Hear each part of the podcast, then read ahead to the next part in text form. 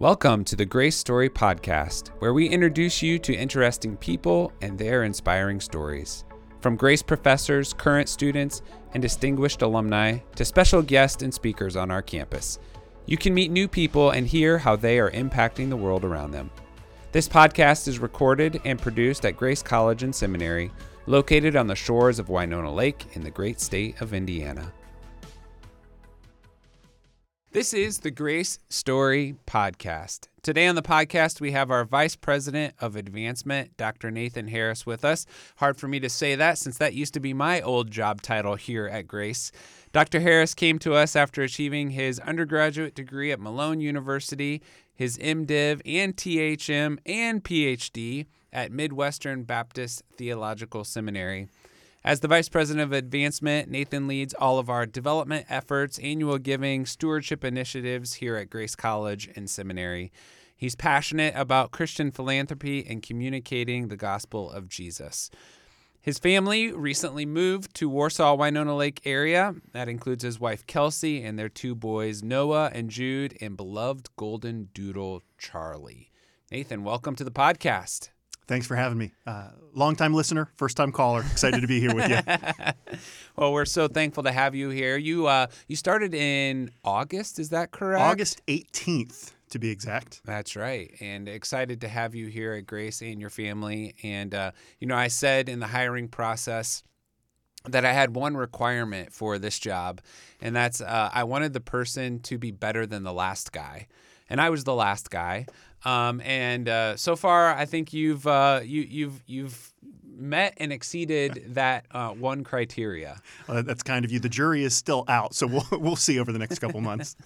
well, uh, just want to hear a little bit of your story, background, um, how you came to Christ, and and then what you see going forward in this new role at Grace. But start with us just a little bit where you grew up uh, and how you came to know Jesus Christ as your Savior. Yeah, you know uh, one of the things I love sharing the most um, in this role is being able to talk about Jesus and how much Christ has impacted my life. So, um, born and raised in Northeast Ohio, from Youngstown, Ohio. Um, all things Buckeyes, so we're big, big Buckeye fans. But my wife and I spent most of our life in Northeast Ohio. So I was born and raised there uh, in a Roman Catholic family. Was attending church uh, mass every single weekend, Saturdays and Sundays on occasion. But faith for me wasn't as much of a relationship with Jesus as much as it was habit. So going to Mass, uh, serving at the church was enough for me.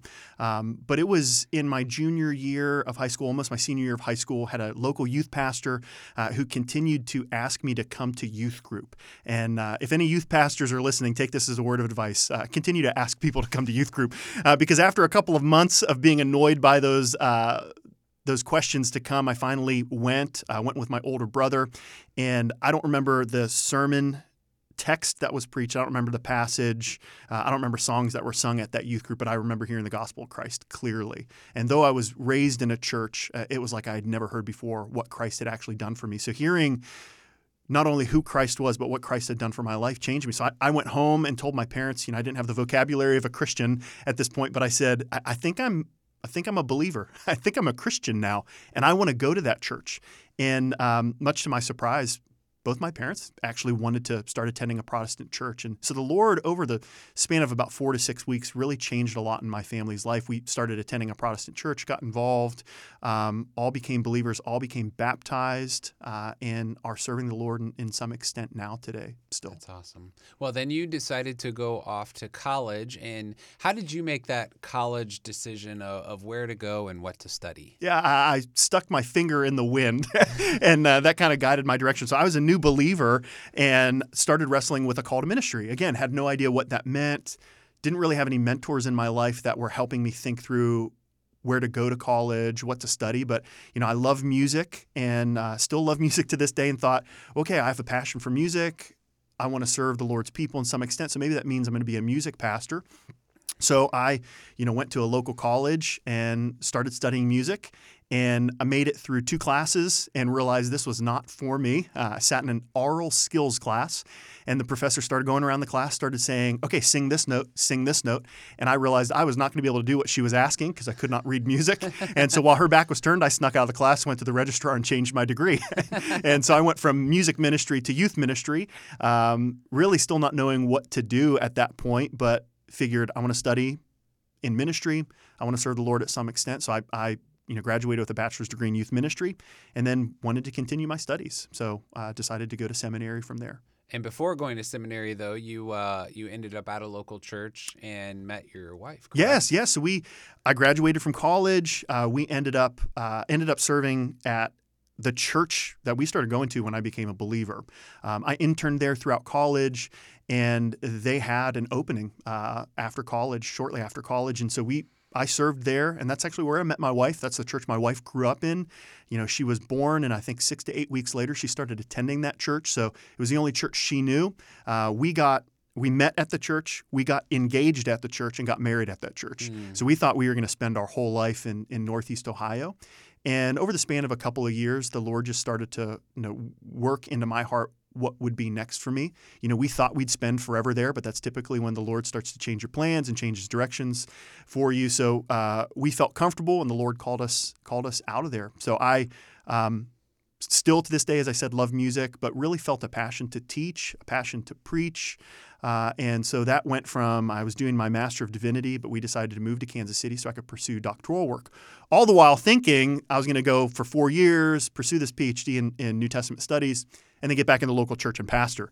And uh, I got a job at the seminary and thought, you know, what's the best way to, to pay for tuition is to get a job at the school you're going to. And so I was working there, and it was within six months I came home and, and told my wife, no, this is what the Lord has made me to do. Was, uh, or has called me to do was to serve in higher ed. So mm. I was mm. working in their institutional relations uh, division at Midwestern, was working in fundraising, was working in regional events, was really kind of doing a lot of different things, but I left every day with an incredible joy and fulfillment in seeing students not just know Christ, but serving Christ yeah. in whatever He's called them to do. Okay, uh, so you spent a few years in Kansas City. So I have to ask, you know, give a shout out to one or two uh, Kansas City barbecue joints that uh, that are top of your list. How much time do we have? That's that's the real a couple, question. A couple. A couple. Okay, well let's see here. You know, you have the classics like Gates and Arthur Bryant's and Jack Stack, which are all good in their own respect.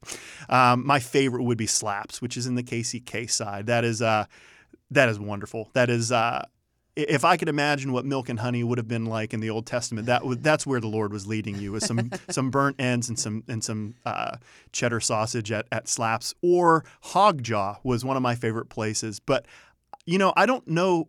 Well, I'm not going to say that. You could find some bad barbecue joints in Kansas City, but for the most part, you smell in the air barbecue at all times. We've traveled quite a bit together, Nathan, and I'm pretty sure we've never taken a trip where Kansas City barbecue has not come up at some point during the trip or the conversation. Well, it, it is the gold standard. I'll be honest. Texas is good. Carolinas, Memphis, they're all good. We don't discriminate barbecue. They're they're equally created and and, and good. And uh, but Kansas City is just it's just better. That's a fact. So you uh, you you sort of found a passion then for um, fundraising even. And and you know similarly that's not one of those professions that you you know in third grade go you know what i want to do when i grow up? I want to ask people for money. Um, you, you sort of fall into it and go wow, this is this is an an actual career path. This is a ministry. What was it for you that was attractive enough to say, yeah, I think I want to I think I really want to choose a path here that includes fundraising? Yeah, I think the moment when I realized that fundraising is not about asking people for money as much as um, asking people to partner with you in the mission the Lord has given you. Mm. And I, I, think it was years ago, I was reading a Charles Spurgeon sermon. Uh, you know, as, as every good Baptist does, reads a uh, reads a book of Spurgeon's sermons.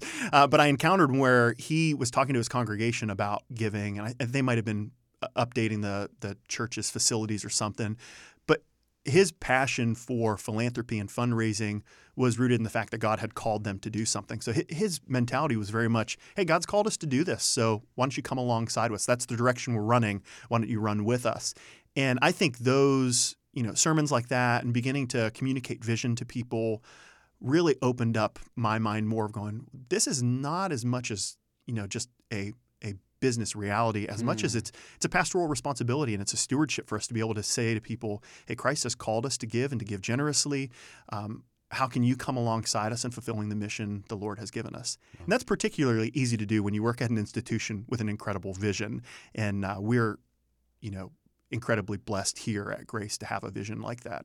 One of the things that you are in the midst of doing right now is writing a book. um, that talks about some of these things. Tell us a little bit of kind of the preface of the book. You know, um, w- when it's going to come out. Just a few things that you can, you know, so pre pre tell us about um, yeah. a future published book you have coming out. Yeah, so I'm, I'm writing a book right now called Gospel Generosity. It's in a series through um, B&H uh, Publishers um, called A Short Guide to. And the whole emphasis of the book came for me out of just reading a lot of literature on, on giving and seeing that people, particularly in, in, Christian culture and secular culture, secular culture is calling us to, you know, display our wealth, accrue things, and display it. And, you know, that's how we show that we have, you know, arrived, uh, quote unquote.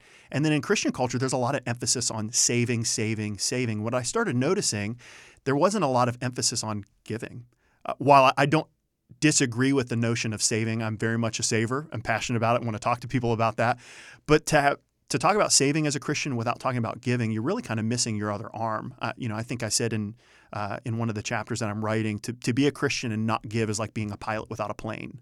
It, you don't have everything that you need, or you're not doing everything that you should be uh, as a Christian. So, you know, the book is really walking through a biblical and theological framework for what giving looks like. You know, answering big questions like, are we called to tithe? Are we required to tithe? What does generosity look like? How much should we be giving? How does Christ fulfill the law in terms of the Mosaic covenant and God calling his people to tithe for things like the Levitical priesthood?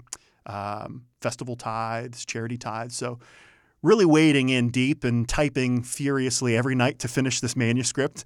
Um, but it, it will come out uh, in, Lord willing, March of 24. So, manuscripts due here pretty soon. And uh, and working on getting those edits done. Yeah, well, in the midst of that, um, a, book proposal and and a growing family, um, you somehow found Grace. So tell us a little bit about how kind of Grace College and Seminary hit your radar and and what piqued your interest about being a part of what God's doing here. Oh, that's a that is a fabulous, fabulously loaded question.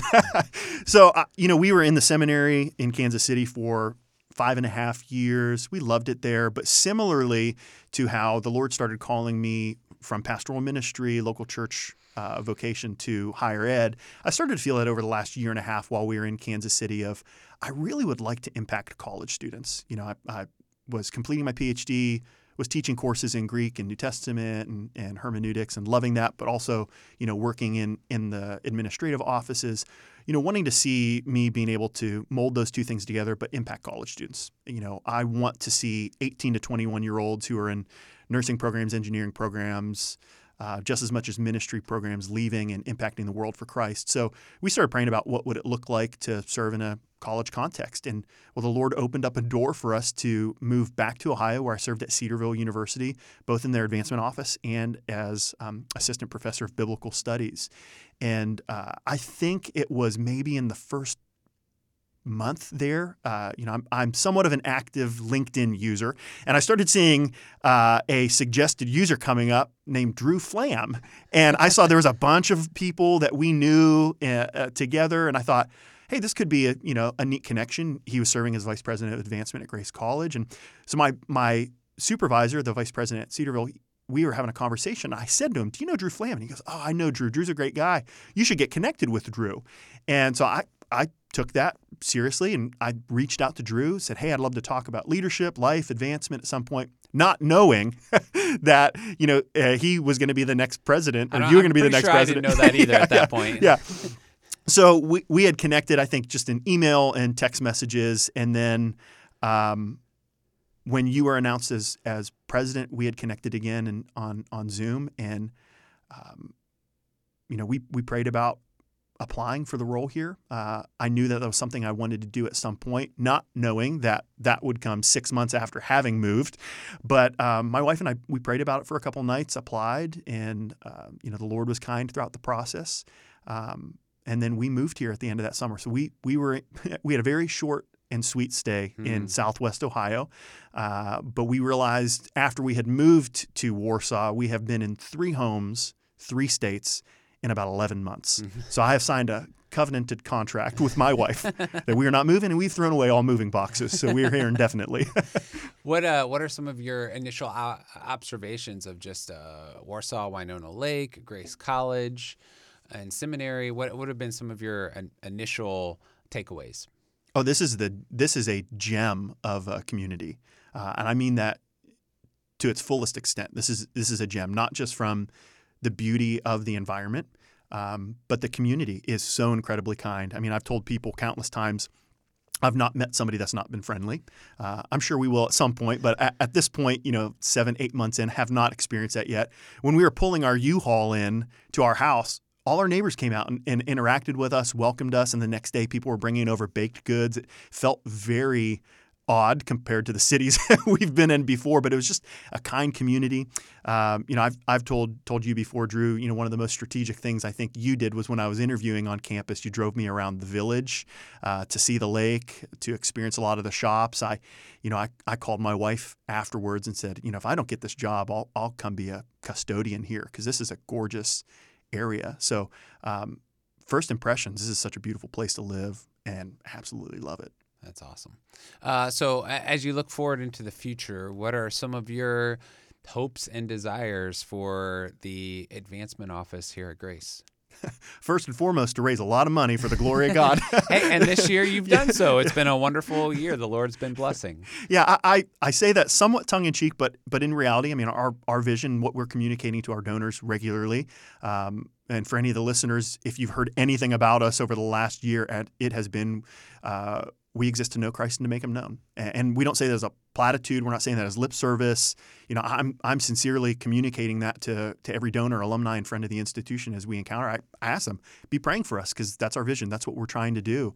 And to raise money for that endeavor is a, is a great honor. So to be able to tell people, you know, from academics to athletics to building projects to anything that could be coming, uh, we're doing it all to know Christ and to make him known. How can we impact the world through our students from the marketplace to the ministry. That mm. to me, that is that keeps me up at night and excited to do my job. Well, like me, uh, we're we're still figuring it out, right? Uh, but we are excited about what God has for us in the future and the ways that He's blessed already, and and how we can make a difference um, for Christ through our generosity. And so, uh, thank you for the ways that you're already jumping in and getting out there and meeting folks and telling them what God is doing and how they can be a part mm. of it. Mm, thank you. What is the uh, best way if somebody said, "Hey, I'd like to have Nathan on my podcast," or "I'd like to engage with Nathan about some of these topics that he's writing about"? What's the best way for folks to connect with you? Well, that's a that's a great question. Uh, you know, there's a handful of ways you can always email me. My email is listed on on the Grace website. If you go to our advancement giving page, you'll find find my email there. Uh, I am pretty active in social media. Um, so I mean, sounds like LinkedIn. LinkedIn right? yeah. is always a great way to to connect if you're wanting to talk Christian philanthropy.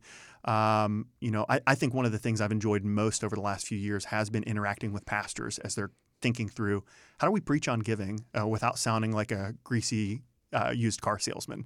Uh, how do we how do we communicate to to our congregations what does it look like to live a life of generosity? So, um, if people want to engage with that, I'm I love that. Uh, that is that's an exciting topic for me. So either LinkedIn, email, carrier pigeon, however you would like to get a hold of me, you can you can find that. Well, thank you, Nathan, for uh, your time today and for the ministry you have here at Grace. No, thank you so much. And thank you to everyone for listening to the Grace Story podcast. Thanks to Rick and Ryan for their work in producing this podcast. If you could do us a favor and like, comment, subscribe, and share this podcast so others can discover us and be inspired as well, we would so appreciate it. Until next time, live your best grace story today.